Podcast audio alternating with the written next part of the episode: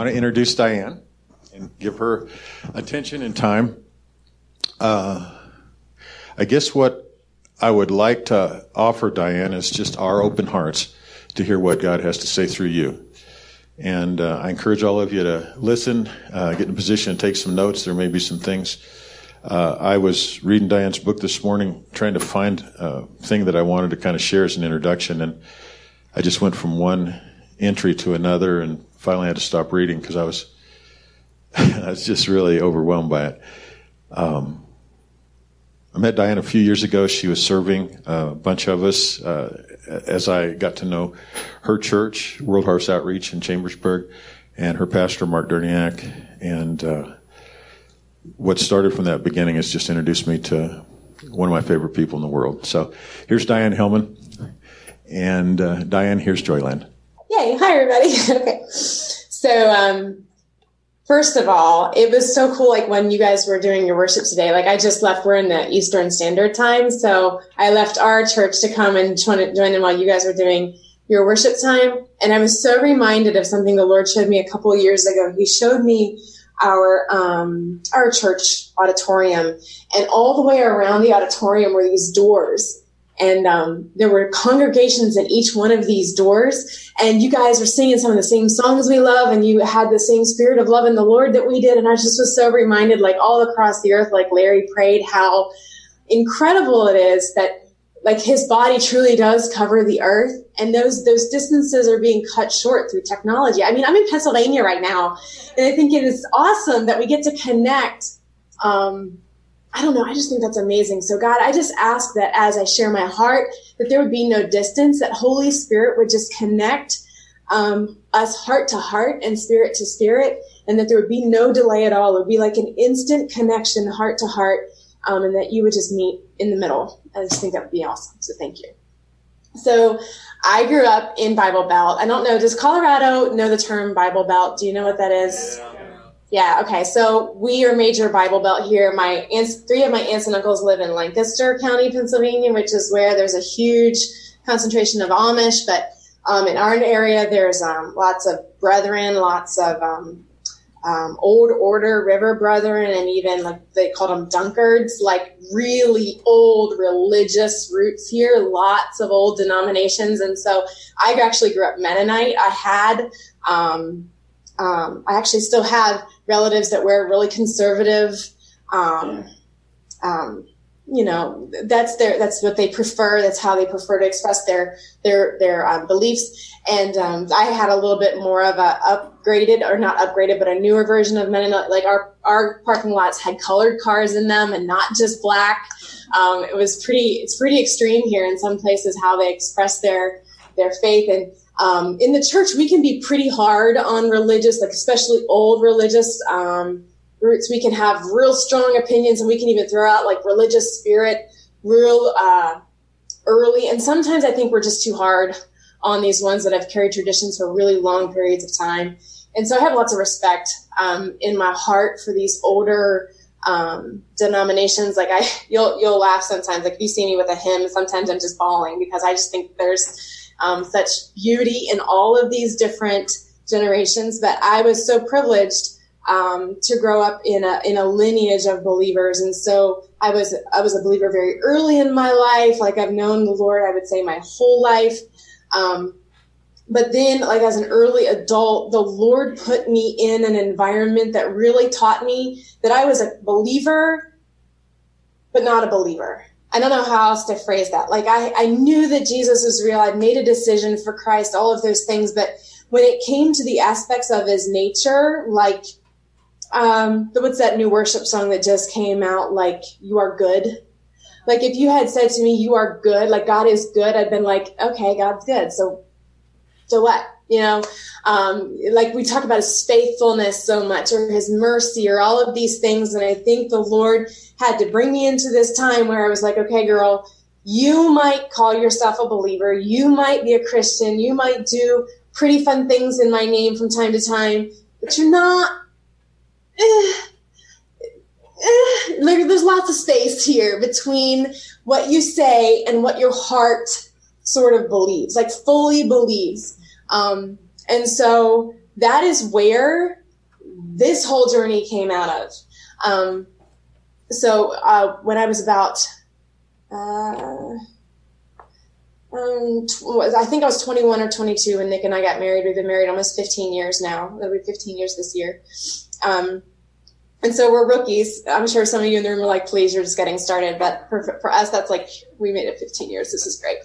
Um, but we were like, we're about uh, two years into our marriage and everything was falling apart. Like there was no um, divorce in my family. There was no divorce in his family. And yet we were not doing well at all. Um, and so we went through this really difficult time of trying to salvage our marriage. And I thought I had gone through maybe some of the worst pain I could ever feel in terms of marriage issues and, and all of this stuff. You know, you're young and you think it's all, you know, it's just the worst it's ever going to be. And then um, we had children, and we, that sort of got more complicated. And but our marriage was solid, and so um, the Lord kind of decided. I guess I guess He thought it was time. I don't know how else to phrase it. Um, but he put me in the family I'm in here in, in Chambersburg and uh, started to bring up this revelation of God as Father. And I know you guys have all heard that. You're in Larry's congregation crying out loud. That is not new revelation. Um, but for me, it was new that God was my Father. I knew lots of other things about God, but God as my Father was a new one. And I had a good dad. I was pretty confident that I knew what it meant to be a daughter. Like I had been loved and nurtured and all of these things but something was missing. And uh, uh, Mark came into my life, and one or two other dads and moms came into my life, and I started to feel this burn to sort of submit my life to them. And I'm I've always been sort of a stronger personality. I've always been kind of um, you can't break me. Like I've told my children, like I've got a, a son of mine who's pretty hyperactive and pretty crazy, and I love him to pieces, but if he's stubborn, I'm like, you, you're not gonna, I'm stubborner than you. Like, keep, go as far as you want. When you're done, I will be stubborner than you. So don't worry. I've never felt like I could break. And, um, but as I started submitting my life and I started to be like, okay, I really want to be a daughter, like in every sense of the word. I want to know in my heart what it is to be daughter of the Lord, like a full on mature son of the Lord. And I want to know what that looks like because I don't think I've got it. Like I've heard it and I believe it and it sounds cool, but something is missing. Like the form of sonship that I have in my life has no power attached to it. I'm still too shaky. I'm still too insecure. Um, I'm still too nervous. I've still got all the ticks I learned. Like um, one of the things about growing up in a super religious environment is there are control issues and I grew up with control issues. Like we have to script everything. We have to control it all. And if it doesn't go how we want, now we have to manipulate it to be what we want it to be. Um, so all of these things are functioning in my life. I also had a huge amount of pride um, that caused me to, uh, well, if I couldn't control it, I would avoid it because pride was a major factor. I was not willing to look like an idiot or to be awkward in any way. So here I am with all of this stuff now rising up in front of my heart, and I know it's in the way between me and the Lord. And I just didn't know what to do, so I submitted my life to to some spiritual fathers. And um, over that time, the Lord took me through a breaking, and it was the course of about, uh, I think it was about five years. Um, and it started slowly to the point that I thought, oh, this is amazing. I'm like learning new things. And as long as you can keep the revelations of the Lord cerebral, they don't have to change anything. You can, so you can even develop behaviors around the things you're learning of the Lord that never touch your heart. You just act differently. And it's like this, it's almost a form of bullying. Like, um, my children are young and they're in elementary schools. And so of course bullying is a major, um, topic right now in the school systems, at least in our area. And I don't think we as adults are all that different with ourselves. I think we become very good at bullying our behaviors to fit the new thing we're learning instead of doing the hard work or the deeper or the longer work of letting our heart be fully excavated and transformed. And that is an altogether different process. And it's an altogether control, like you cannot control it and you can't negotiate it. And it's always awkward and it always hurts and it's confusing and disorienting. And it just so happened that the Lord decided to do that with like six different parts of my personality all at the same time. And so at one point, I just felt like I was on fire. I didn't know how else to make it stop. Um, and truthfully, I was, I, I went through a time of fighting it all. I thought, well, at least if as, you know, we're going through this together and, I, and my fathers are helping me through it. And sometimes they're instigating confrontations where they would say, you know what, we love you. We see this thing in your life. You really need to look at it. I thought I'll model having a mind of my own. Like, of course I'm going to submit and listen, but I'll model having a mind of my own if I fight a little bit. Like if I put up a little bit of a push, you know, I'm going to question a little. I'm going to demonstrate my, like I've thought of that, but this is why I don't. And like trying to look like I had some form of control, um, that I was smart, like I didn't need help. I don't know how else to phrase that. Um, and at one point, actually, it was very interesting. Last week, um, short story. Last week, uh, my my daughter has a cat who she loves more than most people. She loves this cat with her life. She's nine years old. Um, it's her best friend, and so we need to get the cat some shots and fix the whole thing. He's to that age, and so we took the cat to the vet. And on the way home, I guess the cat was very nervous or something, but he soiled his box and it's a whole scene in the car. And so now my husband's away and I'm like, oh no, I have to give this cat a bath. And I've never given a cat a bath before, but I have seen the internet videos and I knew I was going to die and I didn't know what else to do, but I couldn't, I'm kind of funny about cat smell out in my house anyway. I'm like, I have to take care of this right now. I can't stand it. So Allie and I go down to the basement and we're trying to give this cat who, cat who is not declawed, by the way, a bath. And it was this horrible, horrible 15 minutes of time. And at the end, this cat was trying to kill me. I don't know how else to put it. It wanted it wanted my face. It wanted all of me. It wanted gone.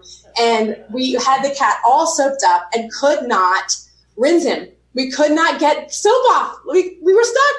And so I said, Allie, I got it. I'm going to fill this. Uh, we had one of those big utility sinks in our basement. I said, I'm going to fill this sink with water halfway.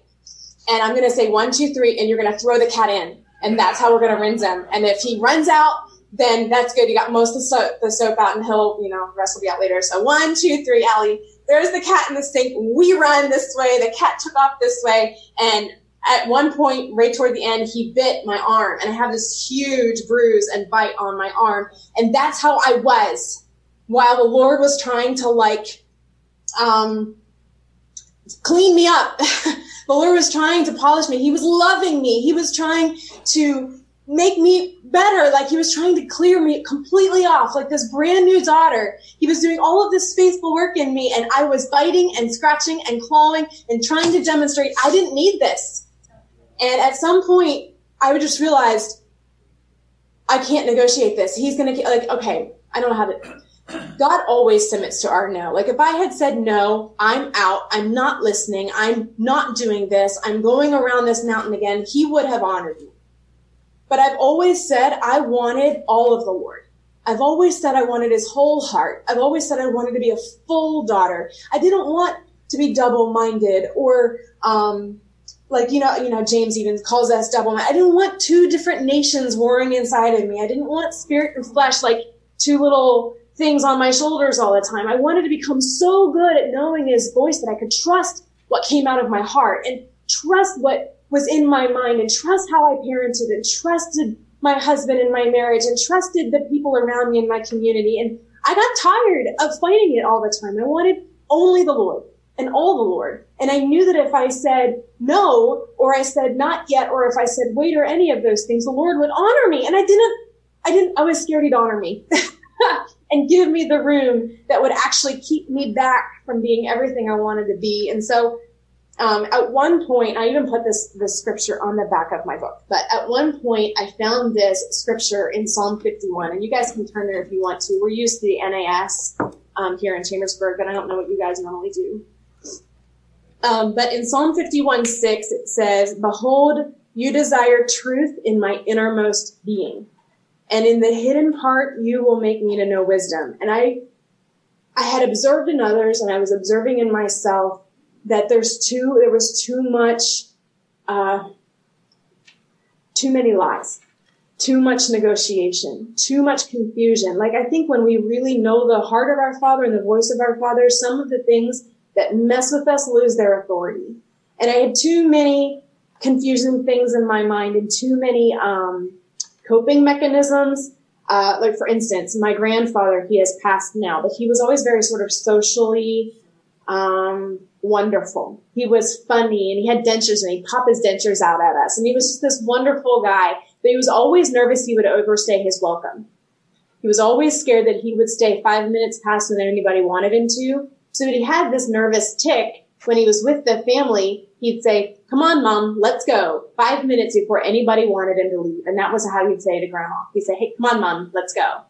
And grandma would be there hugging grandchildren or, or talking, or she would be totally surrounded by these, this mountain of family she loved so much. And grandpa would say, come on, mom, let's go. Five minutes before anybody could wish grandpa would go. That was his nervous tick. It's how he would make sure nobody ever wanted him to go. He left before he had ever stayed his welcome. And I had so many of that kind of thing in our, in my life. And we all do. Like we don't recognize how many things we do just to avoid the awkward moment we're deliberately avoiding or like the um, value, the um, lack of self value that we're expressing or the um, insecurities we have in our relationships or the nervousness we have with different things. We send we, we, we do all kinds of things. I could go into it, but Psalm says you desire truth in the innermost being. And when I, when I read that word truth, it is accuracy. It is the lack of lies, but it's almost a, um, I mean, anytime the Lord is present, it is, it's a security. It's a weighted, stable presence in our innermost. And in the inner part, you make me to know wisdom. Purify me with hyssop and I will be clean. And I think if memory serves, hyssop was like a disinfectant. Um, and that's how it was being with the Lord. It was like, um, when I was a child and we rode our bikes on around the gravel sideway, the gravel driveway, we had this huge driveway on the farm and we'd go around the gravel, gravel driveway and we'd skid out, you know, like you go around too fast and you just lose the bike and you slide for 20 feet and we tear up our knees. And I don't know, did any of your parents pour peroxide right on there. Like that was the cure, right? Thank you, Larry. So like my mom would just dump peroxide on there and we'd scream and it would foam and that's how it felt like, oh, it's a laxative. Oh, that's even not, that's scary. That's how it felt though. Ronnie said that hyssop is a laxative and now I'm like, that's even worse. Anyway, purify me with hyssop. I mean, get it out. Um, wash me and I will be whiter than snow. Um, make me to hear joy and gladness. And then here was the line that made me feel like the Lord knew me, or like David really understood me. He said, Let the bones which you have broken rejoice. And it never occurred to me the Lord might love me by breaking me. Um, and I think we often have the Lord offering those moments to us, but we deliberately sort of avoid them because we would rather not break. um, break, being broken by the Lord is such a holy thing. Only a loving father can do that properly. Only a loving father can heal us properly. But when he breaks us, he's actually not honoring where we are as much as what he knows he made us to be. And it's such a loving position to be in. But I didn't, they, let the bones which you have broken rejoice was this asinine concept that it would that I would rejoice, that the, that the broken parts of me would rejoice. But in that moment, I stopped fighting. I don't know how else to express to you that it gave me peace, that I could sit back and let the Lord do what he was doing in my life, and I could entirely submit to what he was doing in my life, and he would heal it. He's never once left us broken. If we if we're still broken, it's because he's walking us through healing or because we're learning to understand who he is so that our heart does heal. But he doesn't deliberately just let us there in 60 pieces.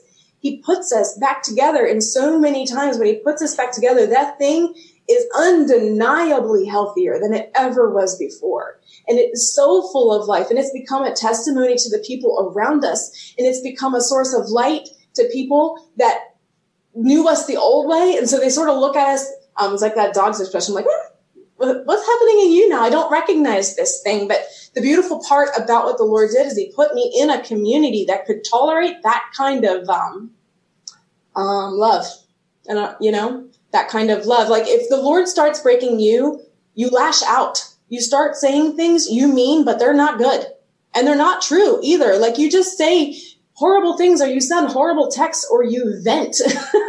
Who among us has not vented before to somebody we trust, that you're like, I don't like you very much. And I think that was horrible. And you were really mean to me. And that wasn't holy. And that's not the Lord. And you start throwing out all of this, ugh, and it's coming up from inside and you didn't know it was there. And it's this precious time of like cleansing. You know, it's this precious cleansing. So Larry said you could read something from your book, and I want if you want to, and I wasn't going to, but then last night I was thinking about this, and um, this one came to me, and it's actually my probably the closest one to my heart in the book, and it's the last one, so I'll just read it to you because it expresses this time perfectly for me. Um, but it's called like Vampires in the Sun, um, and it starts. I was littered. Everywhere I looked, mortar shells of suspicion had torn black holes in my relationships. Within me were toxic holes of offense toward many I said I loved. When Jesus looked, when Jesus saw this place, his eyes were kind, but sad.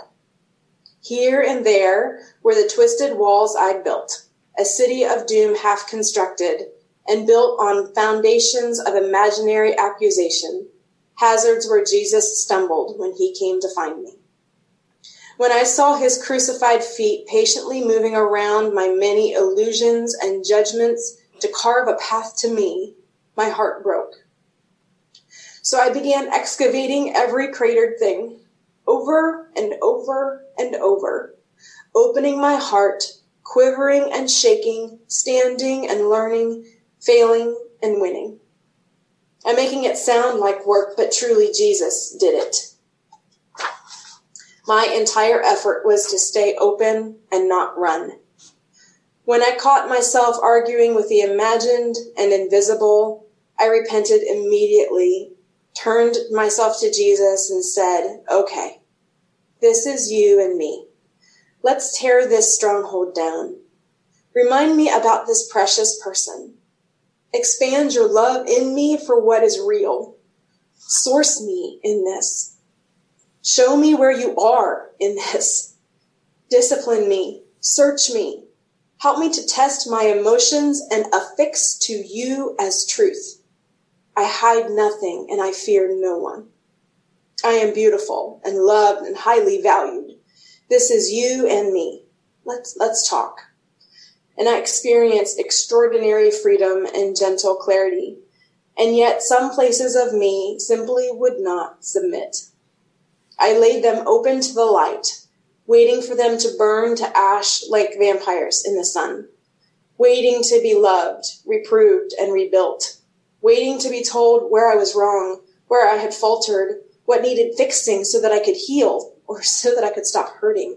I thought that if I could just get them to Jesus, if I could just get these things to him, they'd come into context and lose their bite. Surely they would burn to ash in his gaze and float away. But there seemed to be a pickaxe in my hands. I seemed to be like a miner, slicing through black ore and hitting solid rock. The hammer clanged and recoiled. And I could not figure out why these things, these firm, unyielding tendons, these things embedded in me would not yield to Jesus. If anything, they became unspeakably more pronounced, immune to death. I begged for their destruction. I, reject, I rejected them out of loyalty to Jesus, but they refused to die. They stood stubbornly within me, as though constructed of immortal fibers, not consenting to dismissal. And it dawned on me. What if those things weren't meant to go? After all this unreserved dismantling, what if I finally hit the core? What if these things that would not die were made of life? Had I discovered the fortresses of Jesus? Had I found my foundation? Had I discovered something I could keep? Covered in mud, I leaned back and brushed my brow, breathing hard, streaks across my face. I peered down, testing and mistrusting any idea that I would deliberately fail to tear down my enemy. But there it was, peeking through the sediment, a footer of solid gold, grimed and gleaming, I sat down, sank back, and wept. And that's how that period started to shift for me. The Lord started taking these pieces of my heart. Like it, for a time, I literally felt like I could keep nothing. I, I couldn't keep anything. I had to take literally every thought, literally every instinct, every word I wanted to say, every judgment, every single detail. It was like, it was exhausting, but I had to take everything to Jesus and be like, what do you think about this? And Mark taught me this incredible sentence, taught all of us this incredible sentence. Um, and it came out during that time and it was just the best, uh, for me at that time. The question was, what's going on inside of you? And I started to ask myself that question all the time. What's going on inside of me? Where is this coming from? Where is it sourced? What is, what, what will it produce? What kind of a seed is it? Is it death? Is it life? Like looking at all of it. And it was this precious moment of the Lord saying, okay, you know, eventually it was like, no, that one's, that one you get to keep. that one I put there. You've been digging through all of this junk and all of this stuff that you learned and you know, in school and in life and in your friends and all of this stuff and the hardships and the people you spend time with, all of these things you've gleaned and added to your life, you've dug them out and they're being removed. And that part, you know, you would bring something up, eh, some kind of a negative emotion. And I would say, Lord, I feel annoyed by this. Why do I feel this way? And he'd be like, because it's not holy. I made you a person of justice. That's how I made you to be. You shouldn't be annoyed by that. And I was like, I, I get I get to keep this.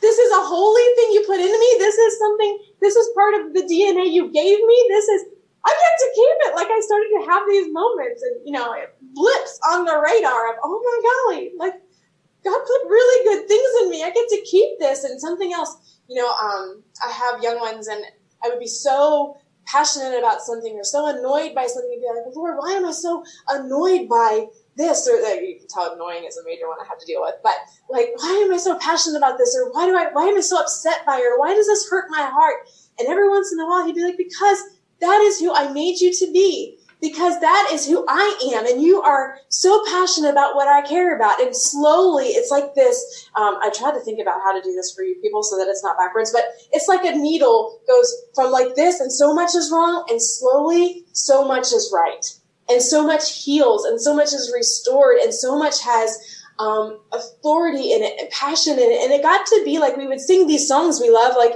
we would sing like "You Are Good," and I would bawl, like I would legit bawl, and not because I was hurting, but because I saw how good the Lord was. Like He had gone into the worst things of of my what you know for me now the worst thing i'd ever experienced and he had made it glorious and he had finished and he never didn't finish. And i was so thankful to be the daughter of the lord and we would sing you are good and i'd be like oh my god you are so good and i would just be on the floor weeping. And i could do it right now if i wasn't trying to hold it together for you all but like he's so good and like faithfulness and like um uh, faithfulness was a key one because I even said, you know, my entire effort was stay open and do not quit.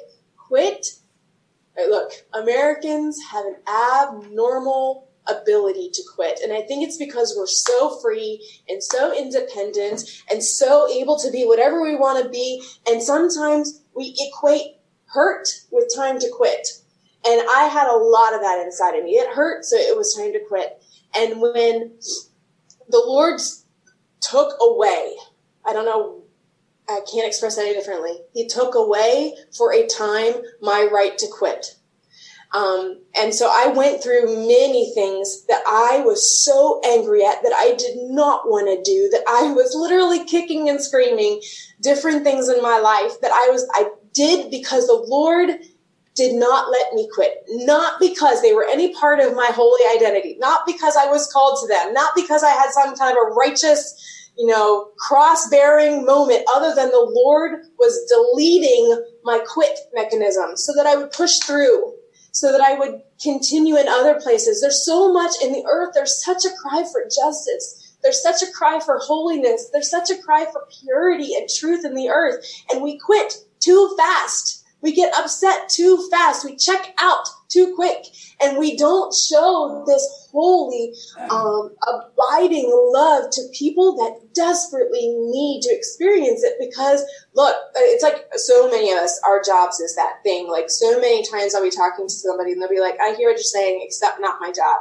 Like I'm leaving my job at the earliest opportunity because I, these coworkers that I am with, they're ridiculous. Or like, you know, I was just with somebody last weekend and they were telling me about this woman that she literally can't stand at her job and we had been talking about loving our enemies and she's like you don't understand i can't love this woman like i can love anybody else in the earth but i can't love this woman and i think sometimes our coworkers or the people in our workplaces they kind of fall into that category they're like look lord everywhere else in my life i will love people but these people that i'm with eight hours a day or 10 hours a day or whatever like I can't stand them. I can't stand my boss. I can't sell this thing. And we tend to leave places of influence the Lord has given us really too soon. Sometimes those moments are like, those are the purifying moments where the Lord is like, I want to show you who I am there in these. I'm trying to put this in holy words, but look, sometimes people are just hard. People are, I think people are hard. They, they hit our buttons. They know our pressure points. They have different backgrounds than we do. Or sometimes these people are just deeply wounded in a million areas and you don't even know where to start. Like they just, they're, they're broken and they're hurting. And I think sometimes we just quit too soon. So the Lord like literally took away my quitting mechanism. Like for, I, um, I cannot count I literally cannot count the number of times I wanted to quit, and he literally would not allow me to. Um, just for a period of time until I learned what it was to go in the Lord, to be like, um, and hopefully the Lord is still teaching me this because this is a really hard one, but like, no matter how bad I want to quit, no matter how angry I am, no matter how frustrated or confused or disillusioned or exhausted I am by this environment, it is incredibly empowering to be able to learn to go to the Lord in that place and to be supernaturally, abundantly sourced by His Spirit in those places. And quitting cuts that off. It's like a chicken exit on a roller coaster ride. Like just before you get on the roller coaster ride, there's that little gate. It's like you were you waited in line for two hours, but now you really regret it and you're out like that's sort of what quit can be for us. Like we're just getting ready to really have this full um, experience of being sourced by the Lord, and we hit the quit just then. Um, and so I think that's that's just one thing. So that's where that came out of, and it was this incredible time. But slowly, I got to keep more pieces. You know, you get to you, more and more and more, and stuff is refined. And um, it's it's actually interesting now because I, I lately I felt like I'm revisiting some of the things that um that I you um, that I thought I had learned, and so many times it's like no, you have to renew again. Like there is no in the Lord. It's like no, I've arrived. Like okay, I'm not in kindergarten anymore. I'm in I'm in first grade. I'm not a bachelor's candidate anymore. I'm a master's candidate. I'm getting my doctorate in the Lord. No, because over and over again, we need to, like, we're constantly rooted in Him and we're like, okay, Lord, teach me again. Show me again. Remind me again. Help me to look at it with brand new eyes. Let me look at it like my kids look at it. Let me have that kind of childlike faith. I don't want to be seasoned in your presence. I don't want to be um, so sober in front of you or so like, um, um, like stoic or like postured or very um, structured in front of you. I want to be like like the heart because he's so drawn to childlike hearts. He's so drawn to broken hearts. He's so drawn to honest hearts. So I, I want my heart to be like that in front of you, not stiff, but like yearning and leaning in and passionate about what you're passionate about. And if I'm not, break me again. Do not let me calcify. Do not let me be like um uh uh what's it called when tree turns into rock? Petrified. Don't let me petrify. I don't, I want to be a living example of your light, not like something that's turning to stone just because it's been there for so long. Like constantly breathing and living your life. So, um, I just wanted to share that first, and then I wanted to share a little bit. The Lord has been showing me. Um, okay, so if you go to First Corinthians uh, four, um, if you feel like it, I can just read it to you. It's up to you. But I'm starting in verse 14. I want to make sure that that's the right. Yeah. So in 1 Corinthians 4, uh, Paul is, he's gone on for like three and a half chapters about stuff that he wanted to really kind of correct in the, in the Corinthian church. And he's being such a loving dad, but he's also being very strong. Um, So we get to these verses in 1 Corinthians 4, and you guys have heard them a hundred times. I just want to share something I found. Um, he says, I do not write these things to shame you, but to admonish you as my beloved children. For if you were to have countless tutors in Christ, yet you would not have many fathers. For in Christ Jesus I became your father through the gospel. Therefore I exalt, exhort you, be imitators of me. So I was in a coffee shop one day and I was just studying this and it was one of those couple of hour blips where I had no children. So I was like, like soaking up all my time. And I was reading this verse and I went to the Greek to kind of understand what this word tutors was. And I had never done this before, but I'm going to just share with you briefly. So in the Greek, that word tutors is the word pedagogue. Okay. Pedagogue. And I was like, okay, that feels like that might be something I need to like follow. So I did. I followed it on Google and uh, guys, I have no business on academic websites whatsoever. Just let me tell you, I went there scary because it's just lots of information. I don't know what to do with it. But I found this academic website that had this whole paper about what a pedagogue was. And I was like, oh my gosh, they're going to tell me this Greek history. A pedagogue was a slave, most often a slave, that was trusted by the father of a young boy to uh, basically be his guardian. Um, in Greek or Roman culture, the fathers, the father of these young boys, first of all, birth rate was terrible. So if you had a young son, this was a big deal. And you, he was like, especially aristocratic boys, like uh, have a boy heir who survives and is doing well. Good. We're keeping him. This is important. But a father's first job or first priority in that culture wasn't being a dad. It wasn't being at home and raising his boys or his children. His first priority in his mind was military, um, in the Senate, like a political thing, business things. Those were his first instincts. And so to give himself peace of mind, um, uh, as he was doing all these things to make sure his boy was being raised up properly, he would assign to his young son a pedagogue. That usually happened around six or seven years old. And the purpose of this pedagogue was literally um, constant companionship. So, like, he followed the boy to school. He stayed with him at school and made sure he listened to his teachers, um, made sure he behaved properly. If the boy misbehaved, it was the pedagogue's fault and not the boy's fault. Um, it was considered obvious that a boy would make a mistake, but the pedagogue should have known better. So if the boy misbehaved, it was the pedagogue's fault. Uh, followed the boy home from school was his first line of information if he needed to know anything. Made sure he was always safe. Made sure he was always cared for. He was like the moral authority for that boy. So if the boy was not growing up with proper integrity or character, um, it was the pedagogues to get on that. And the pedagogue stayed with this boy until the this boy became a man and was trusted to reason for himself. Such that I even found out that um, one of the Caesars, I think it was Claudius, still had his pedagogue when he took the throne, when he took the Caesar throne. You know what I mean? When he became Caesar, uh, he still had his pedagogue because he was not yet trusted to reason for himself. Um, now that's faded later and he became a champion of the law and the whole thing. But the point being that the pedagogue essentially became like tutor slash guardian slash support player for the young boys. In the Greek culture and aristocratic, every young boy had one in a Roman family. I think that's how it was. They shared, each family shared a pedagogue. But these are major roles in this boy's life. You can imagine how the boy would attach to a pedagogue who was with him all the time. And a lot of the philosophers even referred to their pedagogues in some of their writings. It was just part of their mind growing up.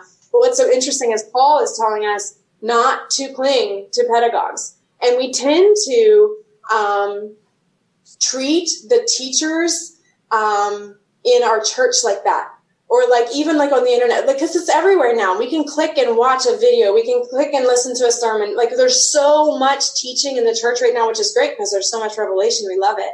But paul's like don't cling to pedagogues. Like i know that's how you were taught in that school but you were raised with a father like and he even says to the point like i became your father through the gospel. Imitate me.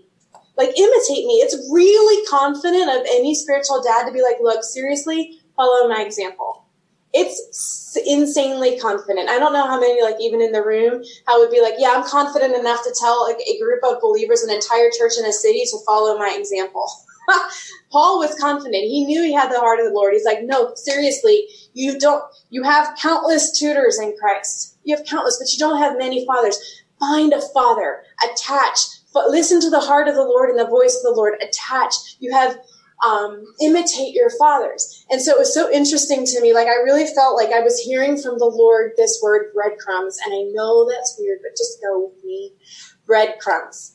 Um, and you know the story of Hansel and Gretel? Like I don't know it very well and it doesn't work up really great. But the point being that the breadcrumbs led them home um, it was so interesting to me how I think the Lord is taking this time, like each of us personally, to father us and to put fathers in our lives to help us develop a confident represent- representation of who He created us to be in the earth.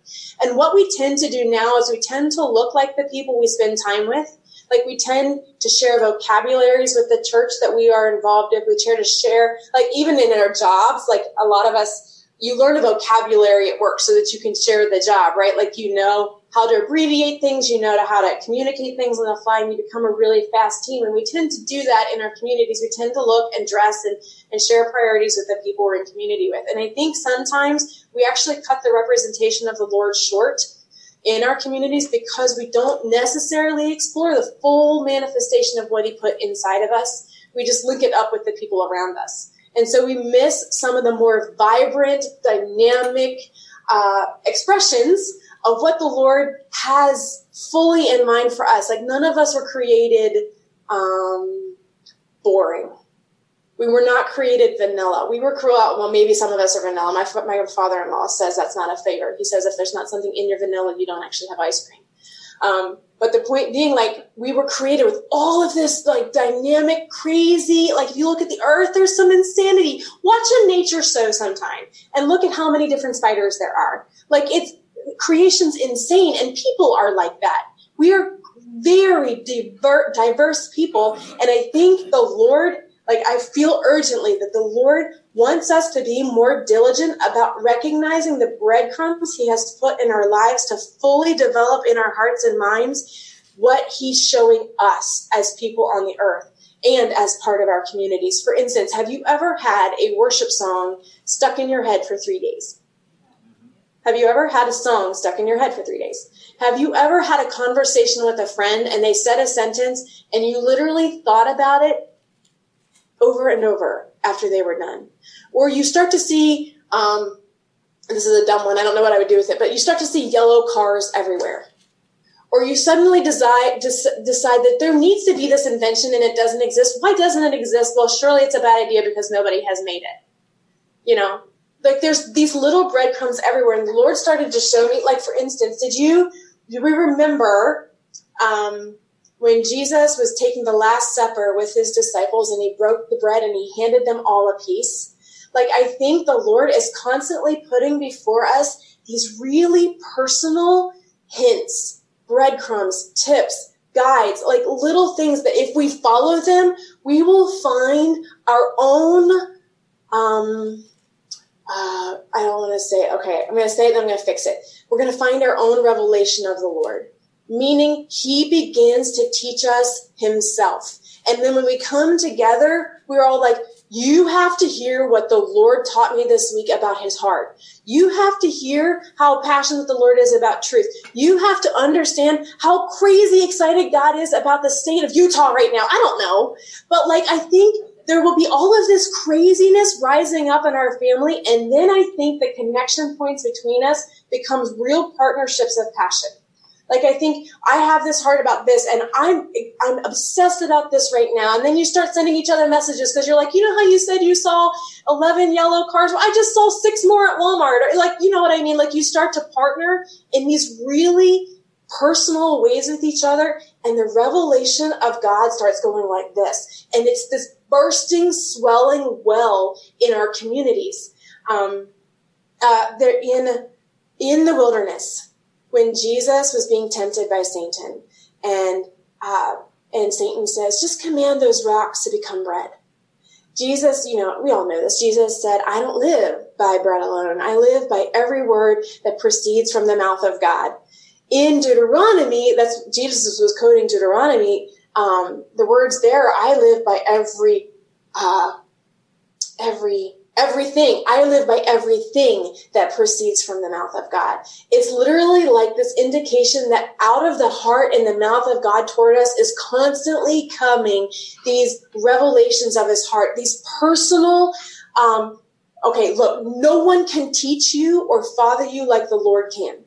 No one can. No one knows the full scope of the life that you've lived and all the relationships and all of the experience that have led you to where you are right in this moment. So the Lord is insanely genius at connecting with you and leading you. And it will not be solely from the methods we're used to learning from him as. It won't always just be from our pastor and Sunday morning. It won't always just be from, you know, whatever streams we have, our devotional time on, you know, on Tuesday mornings, whatever it is. It's going to start becoming in all of our lives this really diverse and personal trail of breadcrumbs and it's almost like to the point where you're going to be like, Lord, I am drawn to the concept of compassion more than anything else in my life. So I'm going to start and you're going to teach me because I'm not a Bible scholar. I don't know Greek. I don't know where to do any of these things, but I know how to Google and I'm, I'm starting somehow.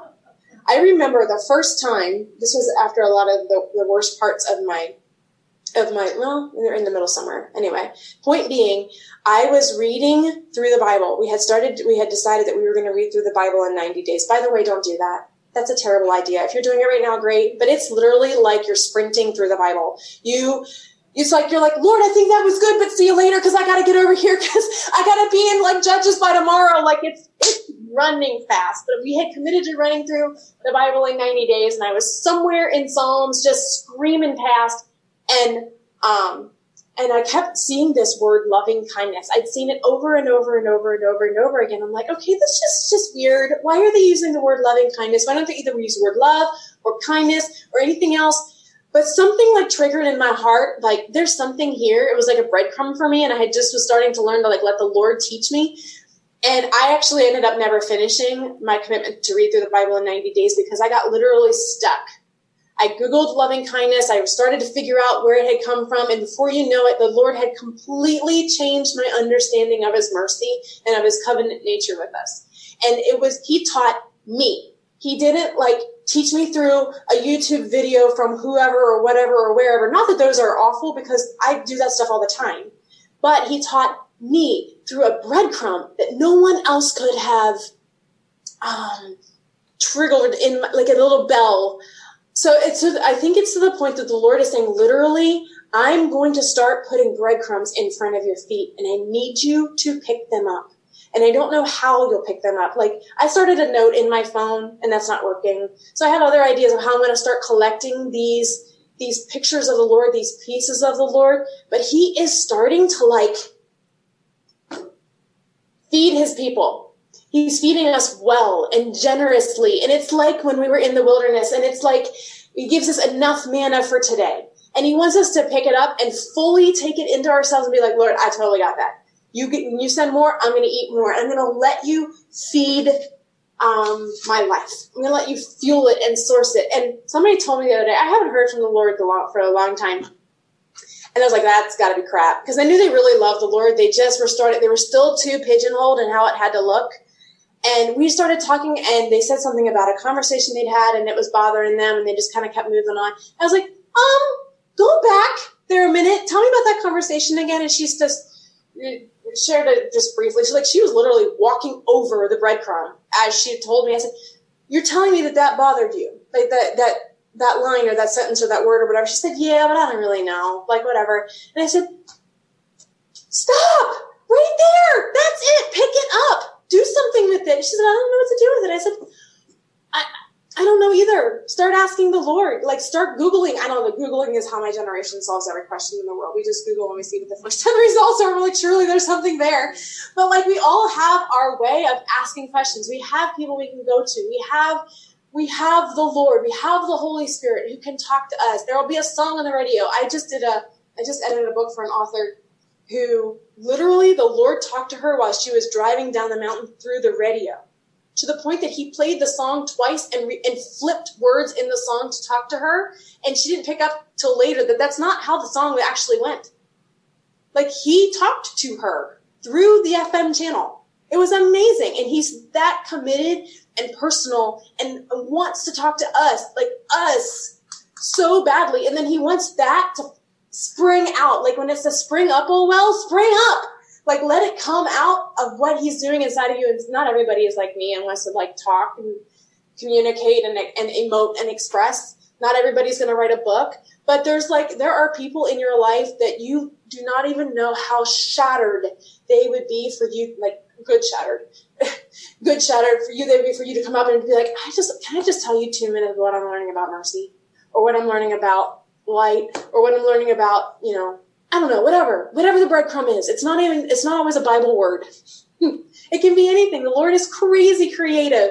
So, moral of that being, uh, a friend of mine is named Steve, and he uh, led me to this book series he wanted me to read, and it was about how they sort of a fictional account of how the first century church might have looked based on the first couple books of the epistles and um, so on. And I just read them because he recommended them, and he's one of the dads in my life. I was like, okay, here we go. Um, and I was reading, and I started to understand how the Gospels came to came to be the Matthew, Mark, Luke, and John books. That they were literally eyewitness accounts of um, this, the life of Jesus that these people could then share. Like it was it was a huge deal to have eyewitness accounts of the life, the death, and the resurrection of Jesus, and in some cases, you know, the ascension of Jesus, um, written down. And like these people, like, oh my gosh, this is like, um, I don't know, whoever writes a book now, like a real life story. This is the real life story of Jesus. I have this in my hands. I have this in, the, you know, in the synagogue. And the Lord, as I was like reading all this, the Lord was like, that's what we do with breadcrumbs. We start writing the gospel of our life we start saying, Yes, I have met the Lord. I have absolutely resurrected in his life. And this is what he looks like to me.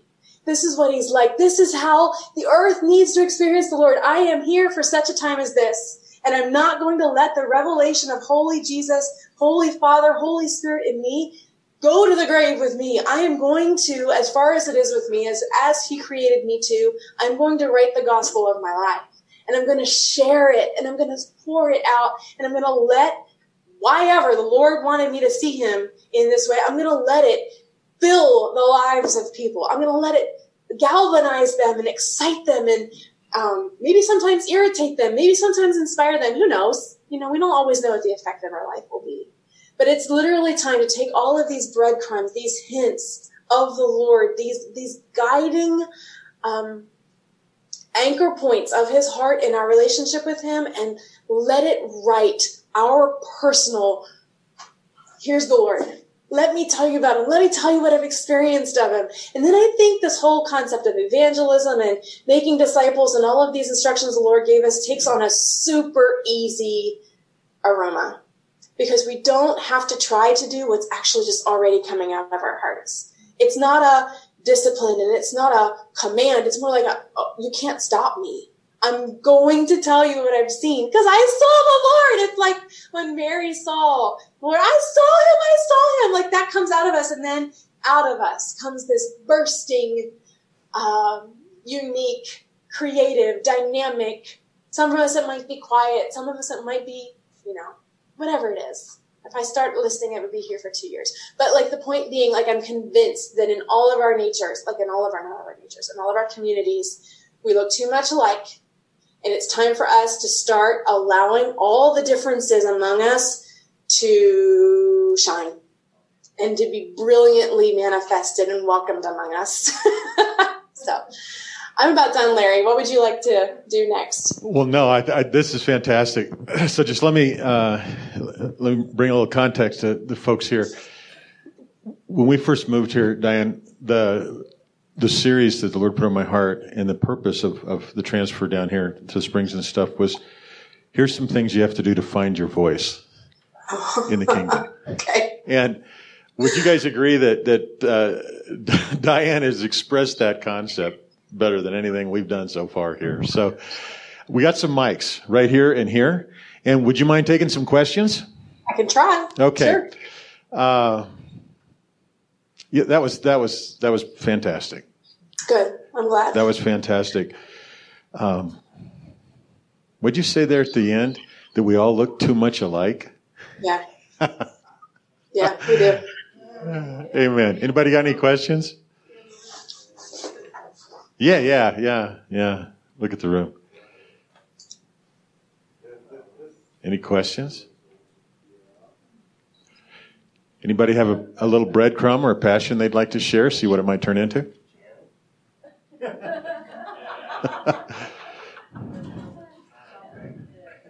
They'll get warmed up in just a second.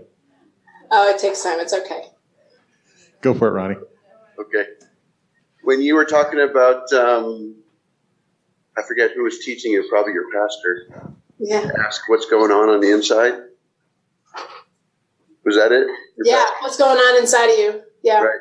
That's similar to um, an expression that we got from, or I got from a book called, um, what's that book called, Terry?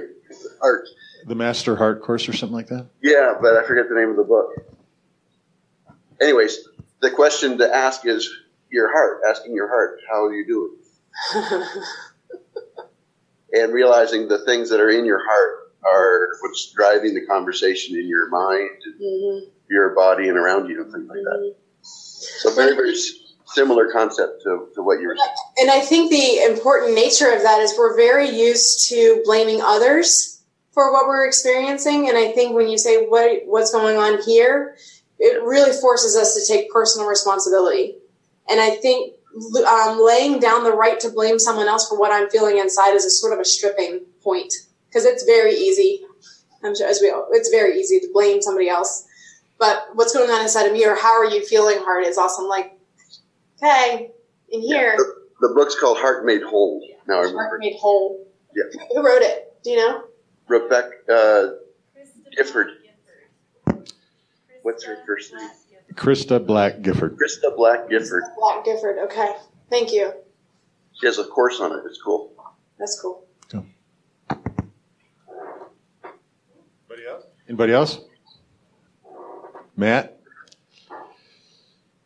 So, Diane, this is Matt McCloskey. Okay. He'll be on camera in just a sec. Hi, Dan.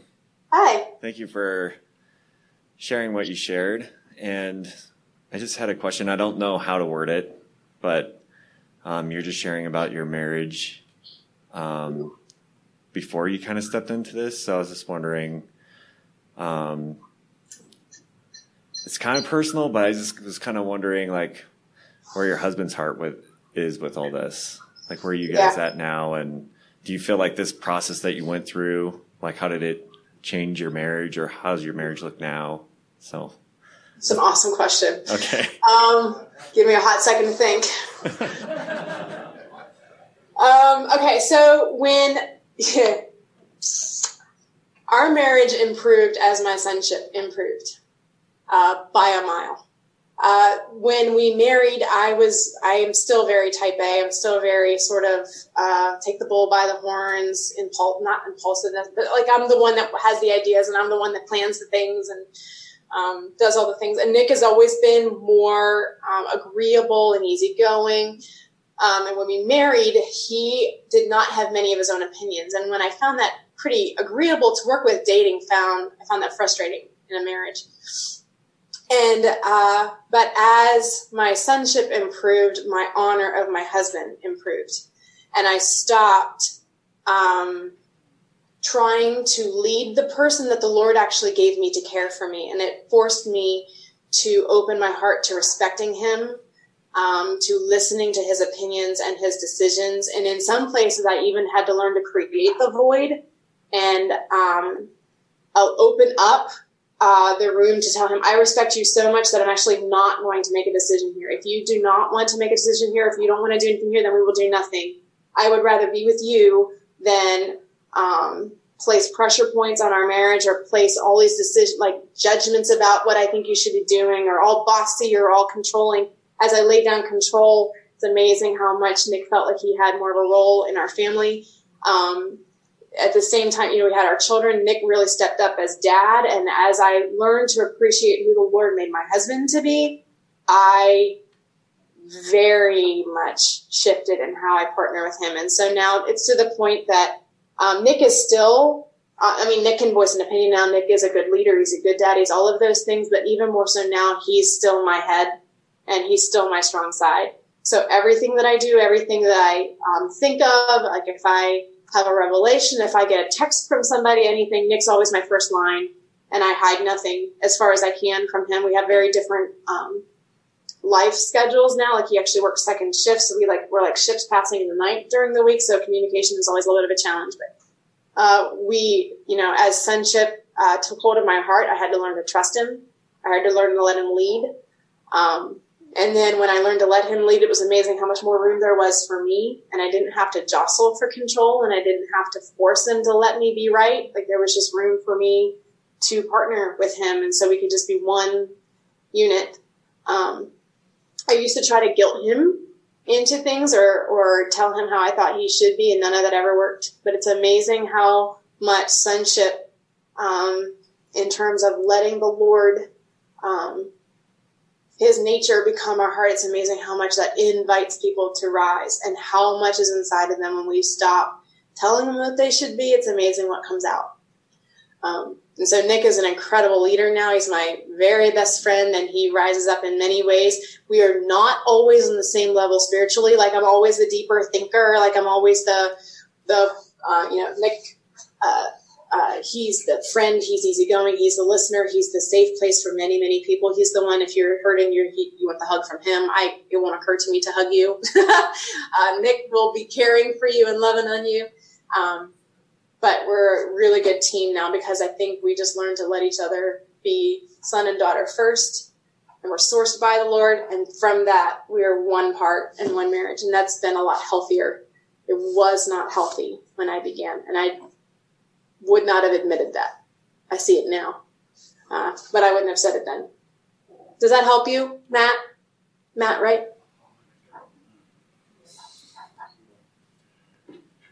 Go ahead, big guy. yeah, that was incredible. Thank you. Okay. Good, good. Okay, Diane. Yeah. You have referenced something several times that uh, that I know a little bit about because I know you guys' community and I know you know how Mark's taught this stuff. But you've made statements like, "I really wanted to be fully a daughter," and when I mm-hmm. came into my sonship. Mm-hmm. Mm-hmm. Okay, so what's and, and this is not just for the ladies in the room. This is for the men as well. I think men have a, a tendency to embrace the concept of sonship more easily, but also more generally, without specifically knowing what the heck's up.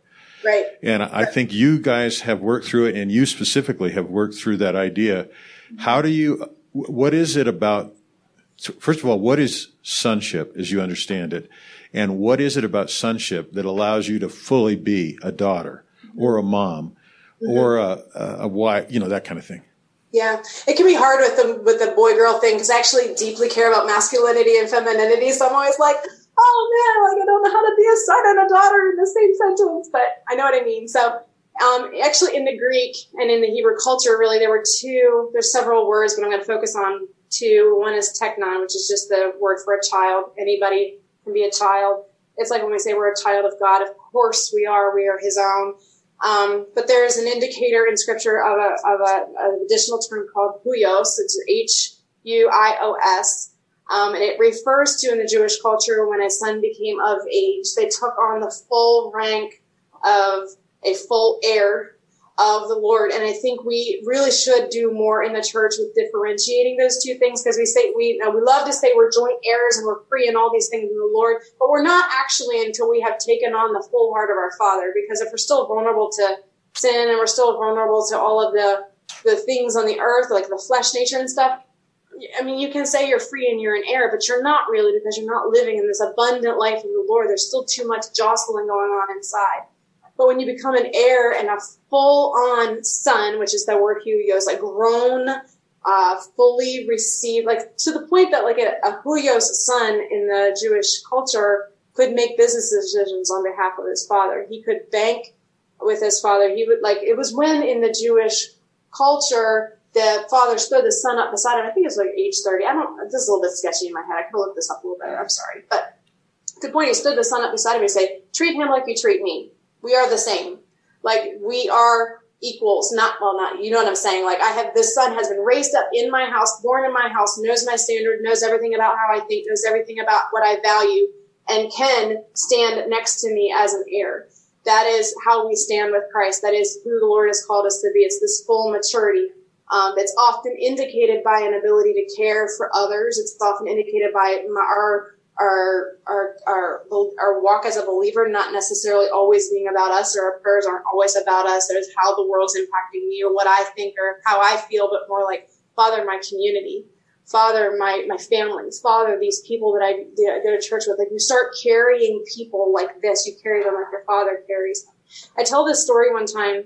Um, I actually told it to our church not too long ago, but we actually lost our son in the woods uh, last summer. Scariest day of my life. Well, not scariest, but you know what I'm saying. Like very, very scary. He was six. We lost him in um, Massachusetts. Um, he was only gone for a couple of minutes, but in that period of time, how I felt about finding my son, and um, it was just this. Uh, actually, Nick was there too. He was 200 feet away. We're screaming his name into the woods. We couldn't find him anywhere. It was horrible. Um, finally, did find him, but it was this picture in my heart. That's how the Lord feels about everybody that's not with Him. It's how he feels about all these ones that are struggling and stuck in their stuff and stuck in their their pain and stuck in their their brokenness or their sin or whatever it is. That's how he feels about them. And so when we become huios sons of the Lord, we start caring about the earth and his people the way that the Lord does. That's the full maturity. It's this um, I know the Lord's got me. Like I know I'm his son. I know I'm entirely sourced by him and loved by him. And now my life is sort of driven by making sure the Lord's heart is accomplished in the earth, making sure his will is being done and his love is being known and experienced. And as far as I, as far as I'm able to model it, that it comes out of my life into the people around me. That to me is what huios looks like. It's full on maturity, um, in his, in his name and in his model, his likeness. Okay. Thanks. That's great. Eddie? Yeah.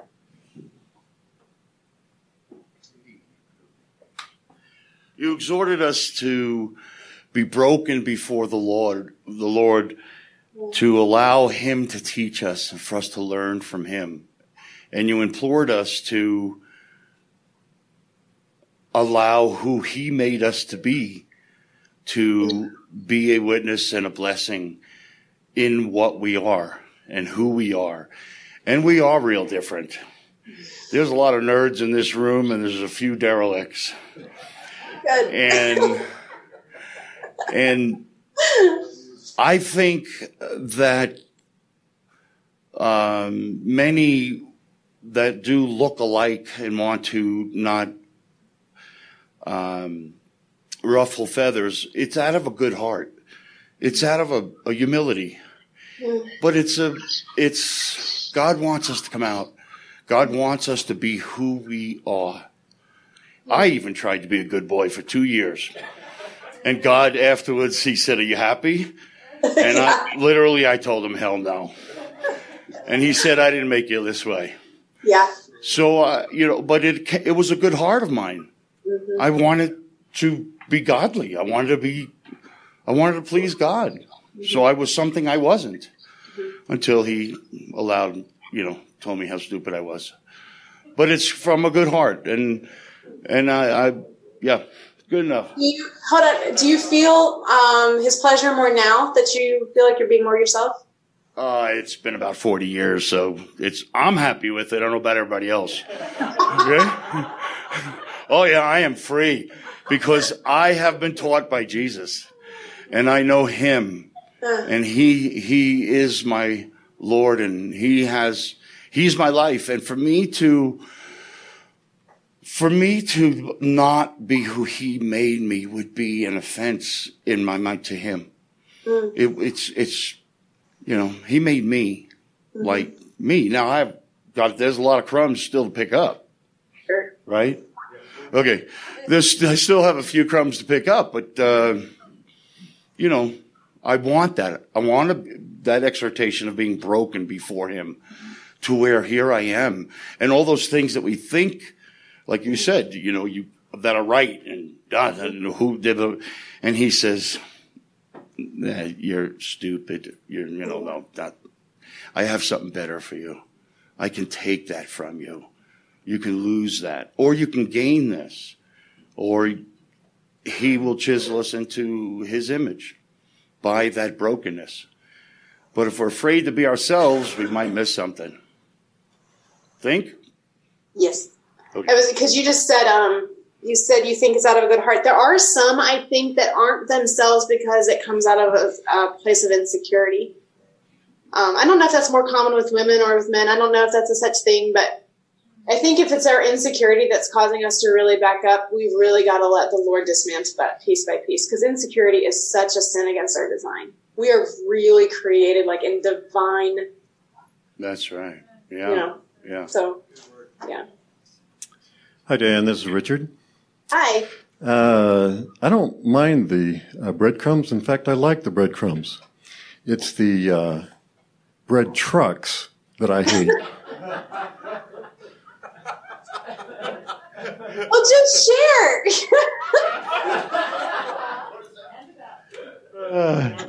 All right, we're going to have to meditate on that. Listen, we got uh, time for like one, maybe two more questions. Uh, Sunny, go for it.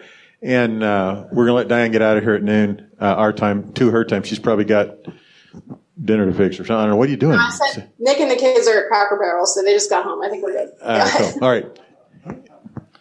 Uh, my name's Sonny, and I'm one of the derelicts. Oh, good. And uh, anyway, you know, it, it's such a walk of. Uh, I've always felt like a sense of, I guess you could call it rebellion, since I was a kid.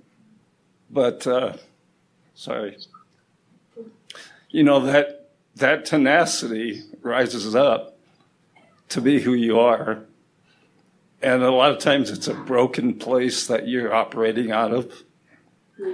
But I agree with you that it's uh, it's really important to have that find that tenacity inside because everybody has it.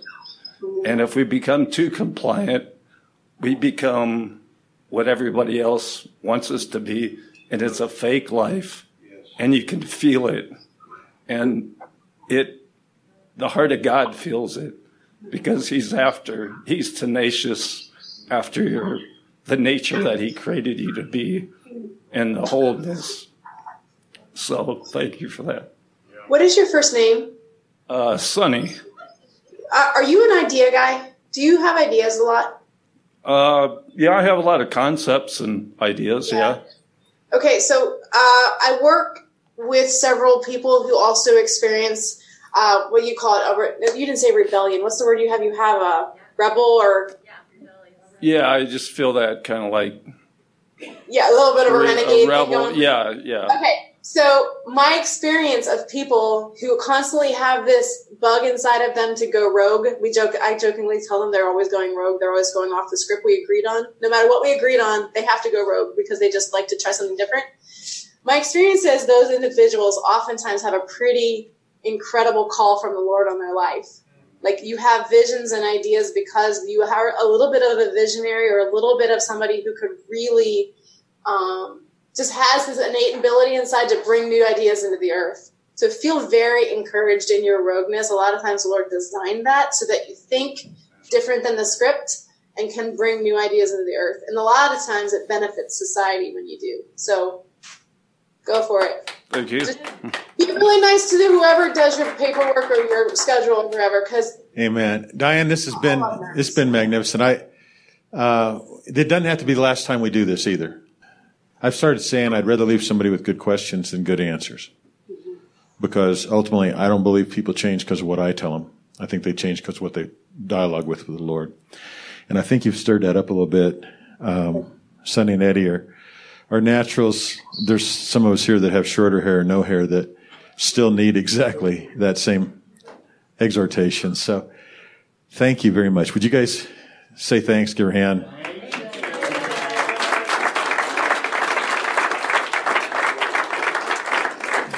Thank you very much. And in particular, Diane, would you just pray for us um, for, for specifically what you were talking about? And then that last thing you said is like so tweetable or whatever you call it.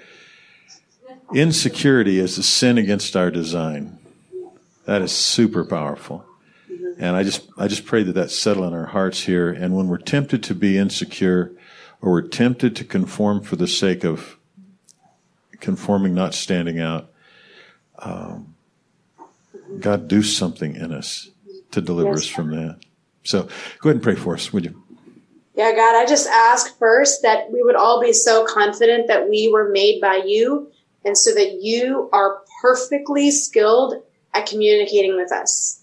And no matter how we're used to it looking for other people or how we're used to it appearing or the, the holiest ways or all of the ways we think prayer ought to look or all the ways we think Bible study ought to look or all the ways we think church ought to look, God, we just ask that your specific and personal voice would be known in each of our hearts and that we would begin to um, pay very diligent attention to our thoughts. That we would listen when we when we have something enter our mind and that we would say god this feels like your voice. Start talking to me. God that would help me to pay attention. Help me to recognize when you're laying a thought before my feet. Help me to recognize when you're pulling my heart. Help me not to lay your words down. Help me not to treat them with a busy heart. Help me to prioritize when you talk to me. Help me to prioritize stilling my heart. Help me never, ever, ever to say, you know what, God, I just don't have time or I just don't whatever. Help me to find windows in my life. Help me to look around for the opportunities of knowing your voice in my daily life. Help me to trust it and help me to lay down my fight and just to truly learn to let you lead me. Father, when your ideas create conflict with the people around me, help me to be humble Help me to present gently, not militantly or aggressively, but to present what you're doing in my heart and to partner and submit with the people around me so that I'm never wrestling against other pieces of your nature. And I'm never fighting against other people of your heart. Help the people with ambition never to resent or judge the people who are slower to respond. Help the people who are anxious never to resent the people who seem to never care. God, help us to always remember that your society is in balance with us, to respect each other, to treat each other with honor, to learn from one another, to humble ourselves before one another, to be passionate alongside each other, and to build up the body of Christ in the full reflection of your nature and all your characteristics and all your dynamics and the fullness of your heart revealed in our communities and in our families and in our in our in our earth then as well. God, we just bless you. We trust you to teach us and to talk to us. We trust you to meet with us in our innermost hearts. And we trust you to open our hearts to get rid of the things you got to get rid of. We do not fight against you. We partner with you and we trust you with every single detail of who we are. And we know that whatever you break, you fix. Whatever you break, you put back together stronger. Whatever you break, you're redeeming. It always resurrects. it always comes back to life. It's never in the grave forever. It always comes back healthy. And so we just praise you as healer. We praise you as sustainer and as our breath and as our life. And we love you and honor you for today. And help us just to always just take it and run with it from here. God, thank you so much. And bless the people of Joyland. Help them to have an incredible week. Bless the leadership they have there. Bless the curiosities and passions of their heart. And let there be such a revelation of your love in that house, Father. Thank you. Amen. Amen. Diane, thank you so much for being such a great example. Somebody who's found her voice and finding their voice. Guys, this is what I'm talking about. This is what we're going after. So thank you. Bless your family. Tell Mark hi for me. I will. I will. Thank you very much. We love you all. Talk thank to you, you later. Bye bye. Bye bye. Lord, just take the seed that's been planted in our hearts and cause it to blossom and bloom. We're in springtime. Uh, winter's past, spring's here, and let this stuff grow in us that you've sown, Lord, in Jesus' name. Amen. Amen. Amen. Love one another before you go.